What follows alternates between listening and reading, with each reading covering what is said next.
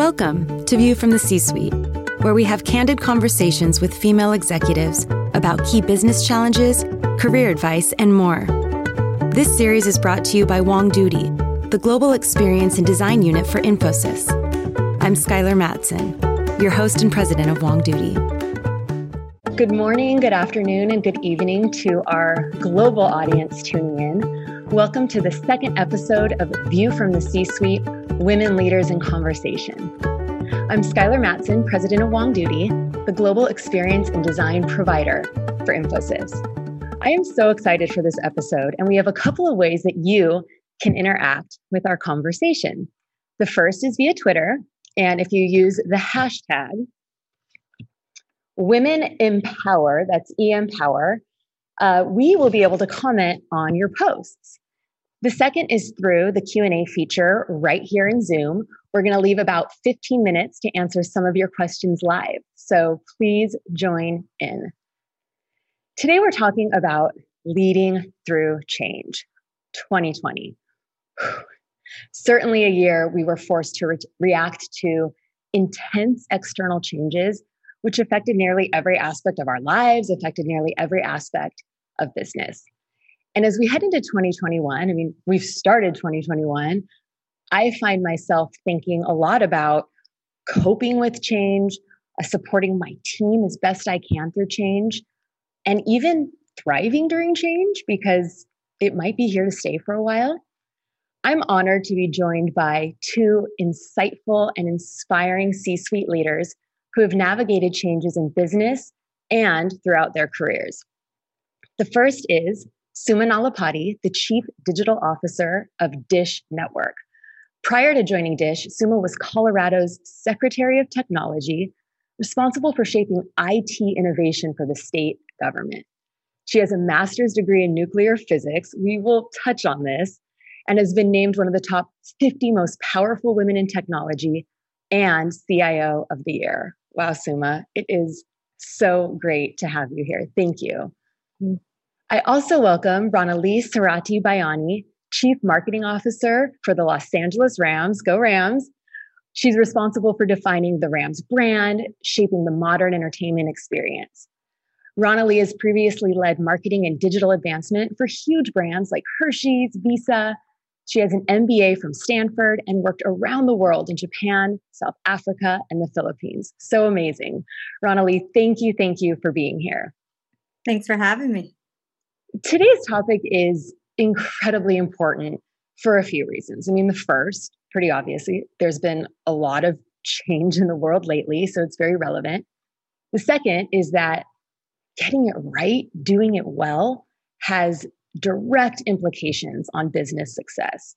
A research has shown that less successful change management has a clear negative fiscal impact. And third, despite how important it is, despite how critical to business it is, it's really hard. McKinsey research shows that the majority of change management initiatives fail.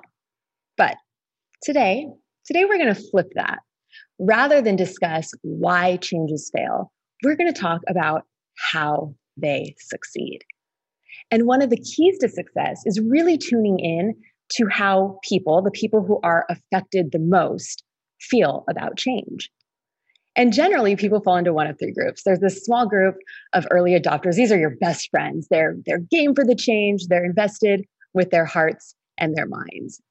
Then there's this second group. This group's pretty large. And they don't buy in right away, but they can probably be convinced that change can work if they see some small wins along the way, if they understand how it might benefit them.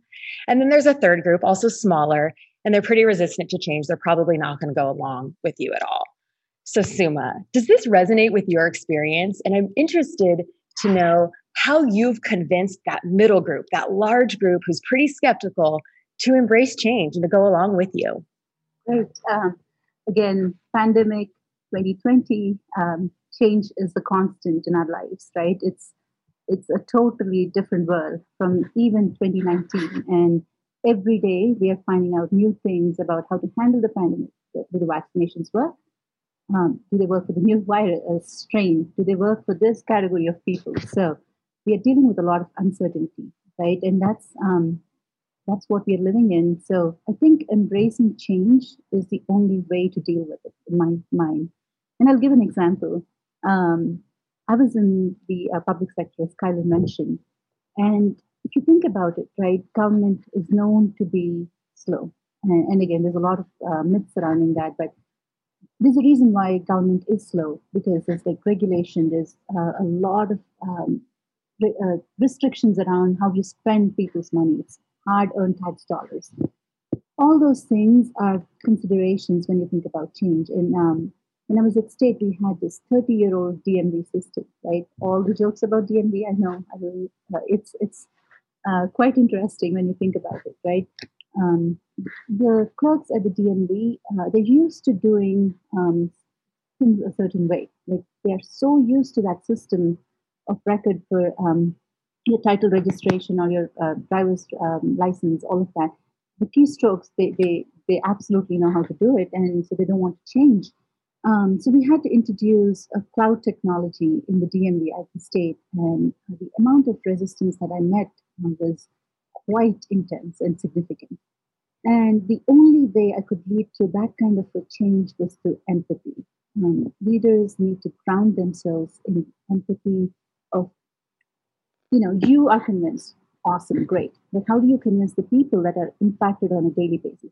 You sit in the sweet seat, you sign the contract, and you say, go make it happen, right? And that's not how change um, is manifested in a, in a proper way. I sat down with the clerks and asked them what their issues were. Why were they so resistant to change? Uh, why were they so against the system? And the big, you know, the three categories that you mentioned, Skyler, actually the third group are still friends with me because they are the ones that uh, we walk through all the steps, right? It's easy to deal with the cheerleaders and the people that are like, hey, let's go do it, right? But the third category is people that have thought through all the implications of the change. And once they're convinced, they're your best friends. And your best friends for life in the sense they are the ones who go to the next group of uh, resistors and say, hey, actually it works, right? So um, I think um, leading to leading with empathy, leading with understanding, and leading with curiosity is critical to uh, effective change management. I completely agree with that. And I love your strategy of actually sitting down with people and talking to them about how their day goes and really understanding. I mean, you have to really dig into that to understand how they're going to be affected and to try to, I mean, to be empathetic, you, you really need to understand their reality. How did you get to this strategy? Was there something along your career path that led you to this? I mean, it's, it's a really smart approach. Yep, and for me, um, again, uh, coming to the United itself was a big change, right? And I was doing my master's degree in nuclear physics, and I was uh, my specialization was in radiation physics and isotope technology, and I was so intent on getting my nuclear medicine going and working with cancer patients and all of that, and and then I came to the United States, got married to a person that I met like a week uh, before getting married. That's a, a, story for a different day. We'll talk about it in detail. So that was changed, right? and, you know, coming to a different country with a man that you just met, and and then having to uh, pursue a career in a country that uh, I didn't understand all the nuances of. So all that was changed, and I was like, I can deal with it in two ways. I can deal with it with uh, fear, or I can deal it deal with it as take each moment as it comes. So for me, switching from I, um, I landed in Denver, and there was not many nuclear medicine um, careers at that time. So I'm not going to just sit around for that to happen. So uh, for my career to take off, so I was like, I will pursue a degree. Uh, my, my degree was in electronics and computer science. So I'm like, let me start something there. And um, again, open, opening myself to possibilities in, a, in an area that um, I was not the most comfortable with. Um, and change is all about that, right? Dealing with uncertainty, dealing with the discomfort of not knowing the next step. Um, and I thrived in my 25 years in IT, and I'm so grateful. And I'm going to go back to my nuclear physics um, once my kids I've settled. Um, but for me, that personal journey of resilience, being open to possibilities, being open to uh, the, uh, the, the, different pros and cons of each situation, helped me uh, deal with the people that are dealing with change and uncertainty with a lot of empathy. Wow. I think that being open to possibilities and allowing yourself to feel uncomfortable and be okay with that. Most of the best changes do not come without some discomfort in your personal life or in your professional career. And sort of leaning into that and welcoming that, um, you have to be brave. But I think that it leads to really great things. We're going to come back to a little bit more about your career path because it's it's so interesting. But Ronalee, I want to shift to you. And I'm so interested because you've worked in so many different countries around the world and how you navigate change in different cultures, both in the cultures around the world in different countries and the cultures within companies. Even companies in the same state can have remarkably different cultures. How do you how do you balance that culture and change? It's an interesting question. I think the first step is recognizing that wherever you step in, you're the outsider right? Um, and there's nothing wrong with that. But acknowledging that um, helps me to put myself in a frame of mind that says, hey, I'm stepping into a world that already exists. They have certain norms, oh, there's certain ways of doing things, there's certain expectations and behaviors. And the best that um, we can do is to step in eyes wide open, knowing that we don't know and um, and being okay with that because I think that's so incredibly important. You know, I always say um, the biggest disappointments in our life are when expectations aren't met, right? And so when you know you're walking into a new culture, be it a new company, which always has their own distinct culture, or as big as a new country, I think my expectations are to be so open and to be aware that everything has existed before I ever stepped in. Mm. And it's so important to understand that frame of mind and to accept it first and foremost, because then as you go in, you can be a sponge.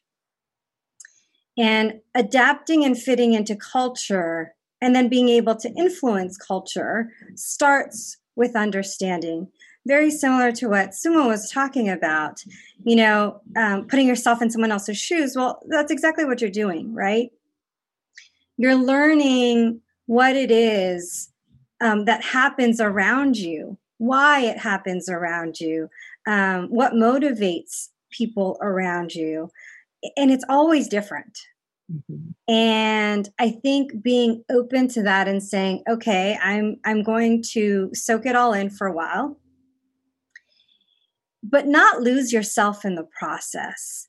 I think one of the key things is sometimes we soak it up so much and we're trying to fit in, but it's not about trying to fit in. It's about trying to understand the context that we're in and then finding our own place in there. And what that means is having a grounded sense of self and self awareness. Because ultimately, we're all individuals. And the last thing you want to do is to fit right in and in, in the way where you're no longer bringing what was uniquely you to the table. Mm-hmm. And that's a fine balance. Earlier in my life, um, personally and professionally, I struggled with that, right? Um, because you think, wow, you're pushing too much, or um, am I losing too much of myself and trying to blend in? And there's no right answer. Like, I can't give you a formula. Um, but what I can say is the empathy is so critically important. And at the center of it all is humanity, right? We're all people. We all aspire for things. We all want to see good happen, and there's good in everyone. We just all come about it in different ways because we're all unique. Mm-hmm. And so embracing that and celebrating that, you know, it's very much um, relevant to what's happening today. You know, um, diversity and inclusion is so important now. Um, it always has been, but it's definitely much more poignant in conversation and business today. But the beauty of that is more about the distinctiveness that each of us as human being brings to the table. When you think about different cultures, And the beauty of that is the the melding of all those things, of the differences, but also in a way that celebrates the similarities that culture brings to the table, right? It is the the intangible that's around us mm-hmm. that unites us, that brings us together in some way, shape, or form. And it's different everywhere. And there's beauty in every culture. And trying to unlock that, celebrate that, embrace that, and then harness it in a way um, where you can bring yourself to the table is is kind of the magic center that um, I think we all strive for when we step into new cultures. I love that assessment and how lucky for you to have been able to experience so many different cultures around the world. I mean, this reminder that everybody has such a unique perspective to bring, but then at the end of the day, we're all human and many of us have the same fears and the same wants and sort of grounding your approach in that i could imagine has been really successful. I'm wondering if there was ever a time where a certain approach to coming in worked really well with one culture and then you were in a completely different company in a different country and you thought i'm going to try this approach again and it did not work just because things were so different within that organization. Has that ever happened? All the time.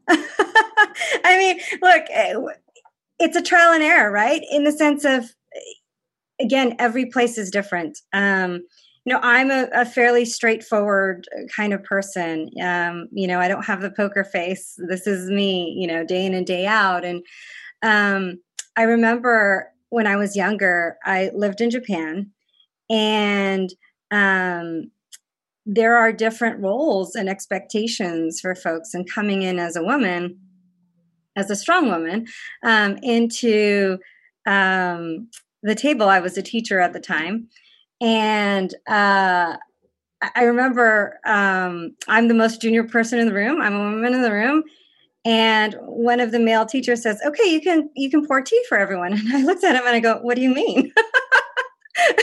And I go, you can pour tea as well. and, um, you know, but again, that was me being naive. And it wasn't, for me, it was about, wow, like I'm a woman, we're equal. And for him, it was a way of also just welcoming me to the table, right? Okay, I get to meet everyone, I get to be a part of it, and not understanding that there was more to it from a cultural standpoint um, uh, was something that I like had to adapt to. Now, over time, we, we struck a balance of okay, I am a woman. I have I believe in in equality. Um, and and at the same time bringing that culture to the table because that was part of why I was there while also accepting the beauty of the shared experiences and the values associated with how much women are respected mm-hmm. right and, and that they are the center and the glue that brings the team together and so you know being able to look at both sides and um, while i may not have recognized it at first to un- peel the onion, mm. understand yep. that what may come across on the surface as very different, underneath may mean so much more. And without peeling that onion, I would miss the beauty of what the intent was mm. in so much of the cultural exchange. I think there's a lot to understand in intent, especially in different cultures. And I think that something you said might strike a nerve with some of the women on this call. I mean, these types of scenarios happen even when it's not a cultural thing, like the pouring of the tea, like the bringing people together. I'm reminded of a woman on my team who's very senior and very competent who was handed a pen. Please take notes. She wasn't there to take notes in the meeting, she was there to run the meeting. What advice do you have for women in their careers when they are every day still facing these types of circumstances? You know, I always say in every moment, we have an opportunity to open someone's eyes. Every interaction, every gesture, every response. And so in those moments, you know, I think it's about being polite, right? Like it's not about um, being so in your face that people don't hear you, but acknowledging, actually, thank you very much, but I'm here to lead this meeting. I appreciate it. Would you like to go ahead and take notes or, you know, pass it on to someone else? I think there's there's a variety of different ways, but acknowledging is very important and acknowledging in a way that is heard is even more important because I'm okay with, hey, sometimes things happen if it's an opportunity to learn. Because how else are people going to learn if they don't know? Yeah. And you can't hold it against people if no one's ever told them how or what or or any of that, right? Or you know, I always say I've made many mistakes in my career, but like as long as I don't keep making them and I learn from them, then I'm okay with that. Right. And so if you flip that a little bit and say, wow, I've been on the receiving end many times of that, but if I can use this as an opportunity to educate so that it becomes more conscious for folks in the future, then I've done my part to help progress things forward for women. Right. Instead of getting angry, I'm going to take a deep breath and I'm going to explain why I will not be taking notes in this meeting. Professionally, of course. So I want a sense of humor, right? About it. That's the other thing. Um, it just gets so tense, and you know, sense of humor always works with the responses. Your audio is a little bit muffled there, and I really want everybody to catch what you said. I said um, it's important to have a sense of humor. Oh my gosh. All of these, right? It just makes the environment a little bit light, but you can still get the message across. Sense of humor, so important. I completely agree. I really do. Um, Suma, I want to talk a little bit about data and and the role data and technology can play in change. I mean, it's interesting in business. We pay so much attention to data and analytics from our customers, but we're not in the habit of using data from our employees that might help drive change. Um, Harvard Business Review suggests that companies should use data more effectively to implement change and measure engagement and track how well things are going. Has that played a role for you? Have you used data and technology um, either with the state government, um, in your role at Dish to help drive a change initiative? Um, uh, oh, your audio again. I'm sorry to interrupt, but I I know every word you say is so important. Can you hear me okay now? It's a little bit clearer. Is your mic for, if your mic's from your computer, just get just get nice and close. Um, can you hear me okay now? It's okay. There's a little bit of feedback, but let's let's go for it. So um, I think um, um, at uh, Dish we are a very data-driven organization, right? We um, ensure that we look at data for all of the employee metrics, all of the successful employees, and you know, diversity and inclusion and all of that, right? So there's uh, one aspect of data that's very, very critical, but there's also the the fine, there's an art and a science to all of this, right? So leaders should be engaged on both levels to make sure that uh, they're not looking at data for the sake of data, but also go deep dive into what that data means and uh, the contextual references uh, that the data provides. So uh, looking at numbers for the sake of numbers is not going to make a difference. But the contextual references, uh, the EQ aspect of things, all those are very critical in making a difference um, in the diversity and inclusion. And I'll give you a quick example. Are you able to hear me okay now? There's still there's like a little bit of feedback, and your voice is just a little bit muffled. Uh, let me try. Sorry, just a second. And we uh, set everything up in this always. How is it now? It's kind of the same. The same? Hello? Is it better now? I can hear you. I just have to concentrate a little bit harder. Why don't you uh, go to Ronnie and I'll go fix this in the meantime? Okay, you do some troubleshooting um, on your end. Um, Ronalee, how have you You've moved to a lot of different big companies, you've moved around the world. You have a very solid approach. You're very clear in who you are and how you want to come in. And I know that it's still really hard. I'm wondering what you do to support yourself to get through change, to get through hard challenges. Like what do you do to just to stay balanced, to, to stay true to who you are and to stay sane? Well, there's a lot to unpack there. Um, depends on any given moment. I think the sanity is probably the one that's probably the hardest, um, given this year for everyone. But in all realness, um, it's it's about having a adventurous spirit. I would say is, is one, right? Um, the only constant is change and maybe taxes. Um, but if you think about life personally, professionally, you can plan all you want, but things happen, right? And we all make decisions and we all adapt. Some of those are small things, some of those are big things.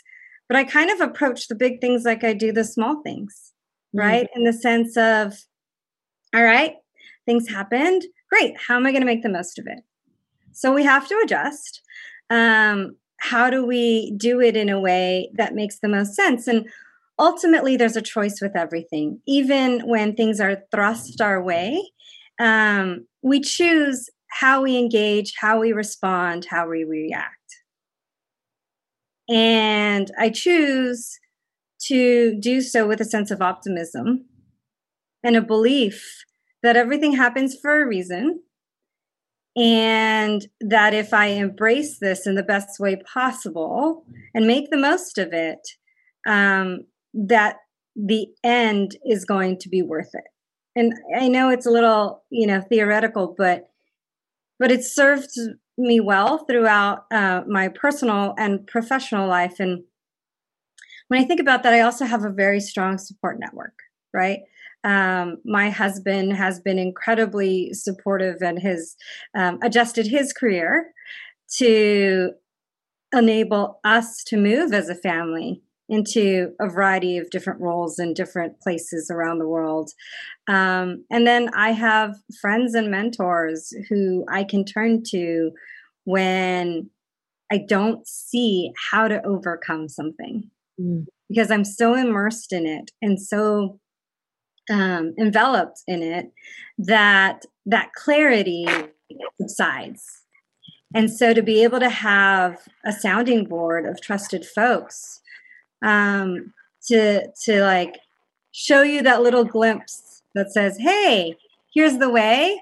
You know it inside. You just have to now focus on it and then keep going. Um, and I think that's been incredibly helpful throughout both my personal and professional life the support system and acknowledging it, right? I think as women, sometimes it's like, I've got this, I can do it, I don't need help oh man, everybody needs help. Everybody needs people around them that can show them another perspective, can let them know they're rooting for them, can just be there when we're tired and want to just put our head down. I mean, everybody needs a support system. And I think acknowledging that is so important. Suma, I want to come back to you, and my fingers are crossed that you're going to have just the clear audio. Can you hear me okay now? Oh. Okay, let me try one more. Okay, you became a robot. You became a robot. Can you hear me now? Hello? Yeah, I think so. better now? That is better. That is better. Just loud and clear. And I think I think we'll get it. I want to ask you the same question that I just asked Ronalee about so many changes in your career, nuclear physics degree, then you're working for the state government, now you're CDO of Dish Network. I'm sure some of these changes have been pretty stressful. And I'm wondering how you've supported yourself throughout these pretty crazy pivots. Um, I think for every successful women, women leader, it, it, takes a village, right? It takes a village, uh, a family, your support system, uh, your co-workers, uh, everybody comes together to make that person successful. Your children. Um, I keep telling everyone that you know, there's a time when career has to pay on day, and there's a time when kids have to pay. Right? You can't be at every single of their soccer games. It simply is not possible. And I'm like the bad mom, Mila Kunis, um, where I go buy store bought cupcakes uh, and pass it off as home cooked, and I'm okay with that, right? As long as I'm showing up for all the events that matter, I'm okay with store bought cupcakes. So we need to make those uh, standards for ourselves, right? I, I, don't want to be a martyr bake uh, cupcakes all morning, come to work, and then be at the event. So I have my standards on the most important things, and on the others, I'm willing to compromise. And that's important, right? And, and it's important to be cheerleaders for other women. It's so, so important. You know, so they say, you know, go seek out mentors. I'm like, no, be a mentor yourself. Even if you're in the middle management or the lower uh, level management, any you can be a mentor to anyone. Um, so take those opportunities for you to be part of someone's life in a very meaningful way. Don't wait for uh, you know, someone to come and be that for, uh, for you, right? Um, I heard a quote recently of uh, diversity and inclusion. Right? Diversity is being invited to the prom, and inclusion is being invited to dance. And like, F that, really. You create your own dance floor and uh, dance like no one's watching you. That's where the power is, right? Don't wait to be invited. Don't wait to be invited to a board meeting. If you have a compelling business case, go present it to the people that take to listen, right? Um, there's always room for creative ideas. People are, um, they don't have a chip on their shoulders all the time, like, oh my gosh, they won't listen to them, they won't do this. That's all BS. You know, if it's a compelling reason, it's a, uh, a, a good thing um, that that you think is go um, go say to people, and don't be afraid of fear, uh, failure. Right? We, we want to be perfect at 95% of the things and then go present. Um, don't do that. Be fearless. That's the most important thing. For women, we are holding ourselves back. There's nobody that's literally holding you back. So that's why, like, switching from nuclear physics to being in public sector, which I didn't have a clue about, but uh, I was like, I know technology. That's my core strength. I'll go learn a new field. i am open to opportunities. I'm open to uh, being um, flexible with where I'm going. I'm not rigid in my thought process. I'm going to go give it a try.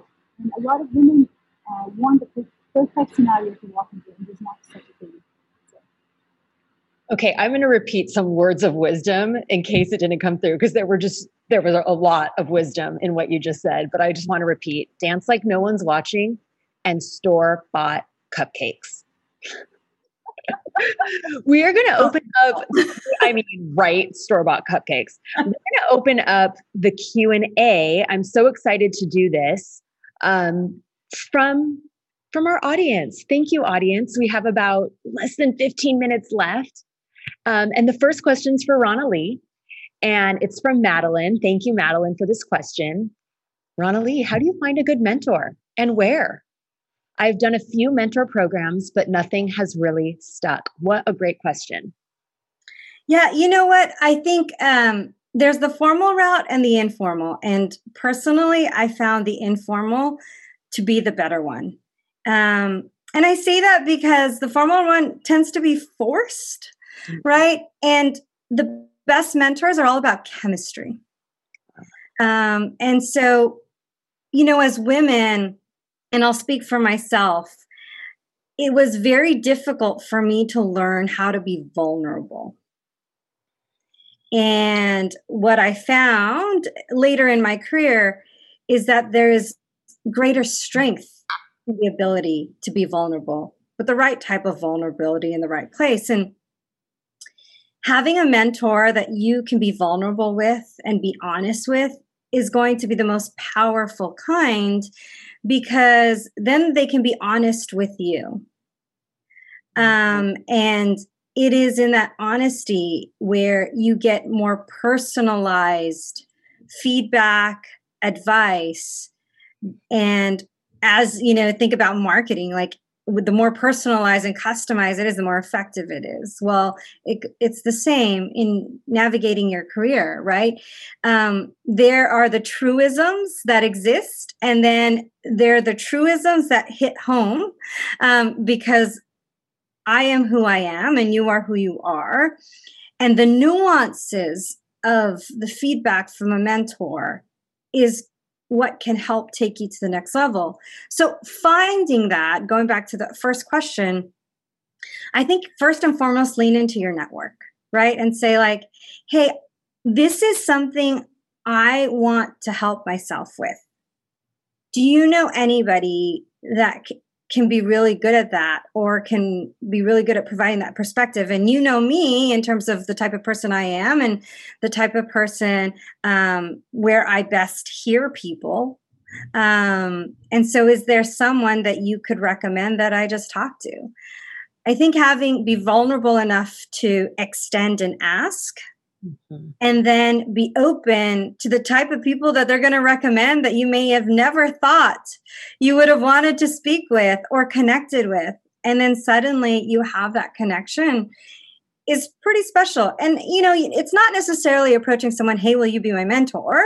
But rather, hey, can I ask your advice on something? Hey, can I um, get your perspective on something? And it's a start and then you start with that type of conversation. And then if it clicks and there's chemistry, then naturally both you and that person will want to keep engaging. And then you have a real natural mentoring relationship.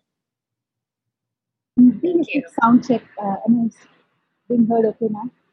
That sounds better. It, okay. it, does sound better. And I have a question for you, Suma, from Laura. Thanks, Laura. Looking back on your career, are there any unexpected partnerships, either short or long term, that propelled you forward in ways you had not considered? uh, definitely, a great question. Um, when I was in public sector, uh, you know, there's a lot to public sector that uh, people uh, don't realize happens, right? Um, there's the joint budget committee that uh, approves all the budget for IT. There's the joint technology committee that runs all the technology standards, making sure that we're building programs for uh, uh, you know, accessibility, technology standards uh, that don't get into the um, unethical aspects of technology and all that. Right? So you like, it's a heavily regulated um, environment if you uh, can consider all the things that can happen in public sector. So there were partnerships that helped me a lot, um, including the governor's chief of staff that helped me navigate those waters and said, hey, you do this, you don't do that, right? And that was a mentor, unexpected mentor that helped me with uh, getting all those things um, lined up uh, for me. Uh, and then that made my technology job easier. And then um, there, there, was a Colorado Technology Association that leaned in heavily to help me um, navigate the world of um, you know the partnerships that are important to make the public-private partnerships happen um, easier. Um, right, and we have partnerships with um, the Blind Institute of Technology and other partnerships that were so meaningful to make technology that's accessible not uh, just to uh, the select privileged few, but to the most vulnerable populations within Colorado. Thank you. Thank you. There's another great question. This is from Mel. This is for Ronalee. Wondering as how as you have evolved your career upward, have you ever experienced imposter syndrome? And if so, how have you overcome that? Yes. I'm human. I'm a woman. Um, absolutely. Right. Uh, and I think anybody who ever says otherwise is is not being honest with themselves. I think um, throughout every point of your career, especially as you step into something new or something bigger, um, part of that is one, you've absolutely earned it, but then two, there's a lot of unknown. Mm-hmm. And that's part of continuing in your career. And in that unknown, you know, there's people who say fake it till you make it. And I'm like, no. you learn along the way. You you fly the plane while you're building it. And that's okay. Right? Um, you don't need to know it all. And I think that's the part that's helped me get through it is recognizing that there's enough people that believe in me to be in this seat, right? That I've done enough to earn the seat. But I have enough humility to know that I don't know it all and I won't know it all. Um, and that's where I think the best part or the best things that I've been able to do is to surround myself with great experts and partner and learn, right? And and to be confident in what I do bring to the table but to be honest and open to say, hey, I need you and your expertise. And together, we're going to do awesome, right? Um, because I think Suma mentioned earlier, like it takes a village, and it does. And so, yes, you go through this moments where you have self doubt, um, but you also have that village to balance you and kind of kick you in the pants sometimes to say, okay, like you got this, we got this. More importantly, um, and that's how you kind of pick yourself up together. And and ultimately nobody ever wins on their own and so just making sure that you have the right surround sound and the right people um, where you can be that rock for them and they can be that rock for you such great reminders. I mean, I, it's making me think about my own career. I don't think there's ever been a big step that I took in my career where I didn't feel self doubt. I mean, at every step, I was like, can I do this?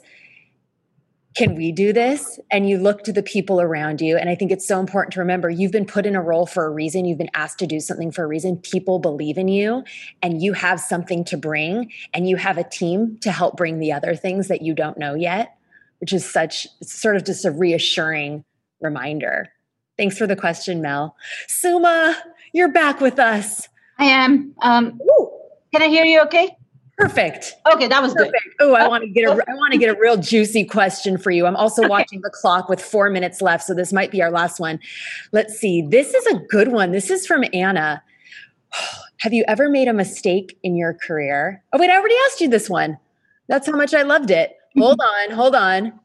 Ooh, I like this one too. This is sort of a good sum it up from Stephanie. Thank you, Stephanie. What changes in how we work during COVID have been positive that you want to continue post pandemic? That's a great question. Um, we um, at Dish are back in the office, and so um, it's a hybrid, right? So we are doing a lot in terms of the virtual collaboration with Google Meets for the hybrid uh, uh, workforce and things like that. But I think the best thing that happened during pandemic is um, you know when we have sessions like this we would have to travel and um, not everybody would have an opportunity to travel right so um, but i think this has opened up um, opportunities for people across the globe to connect to events that they tra- it wouldn't have been possible with time zones or you know traveling to like far off places hotels uh, things like that. So i think having virtual collaboration sessions like this in the future is going to be the way to go. And my favorite part of uh, 2020 is this thing. Um, i hope you guys can see it. You're on mute. How many th- times have you said that? Right that's my favorite catchphrase of 2020. so. Catchphrase of 2020. Thank you, Suma. Oh, your audio is so much better now. Um, Ronalee, do you want to add anything to that? Anything that you're going to carry with you from this weird COVID time that's been positive that you want to hold on to? Yeah, it's um, the personal side of the people you work with. How many times have you seen their kid on their lap, my kid, you know, running in behind the screen, or the dog, or, you know, having, you know, to make lunch over there while you're on a call? And just recognizing that we're all people with lives beyond the workplace and that we bring our best selves when it's our total self right and not just a part of us and to be able to um, intently embrace that and remember that and bring that forward post pandemic, I think we'll all be in a better place.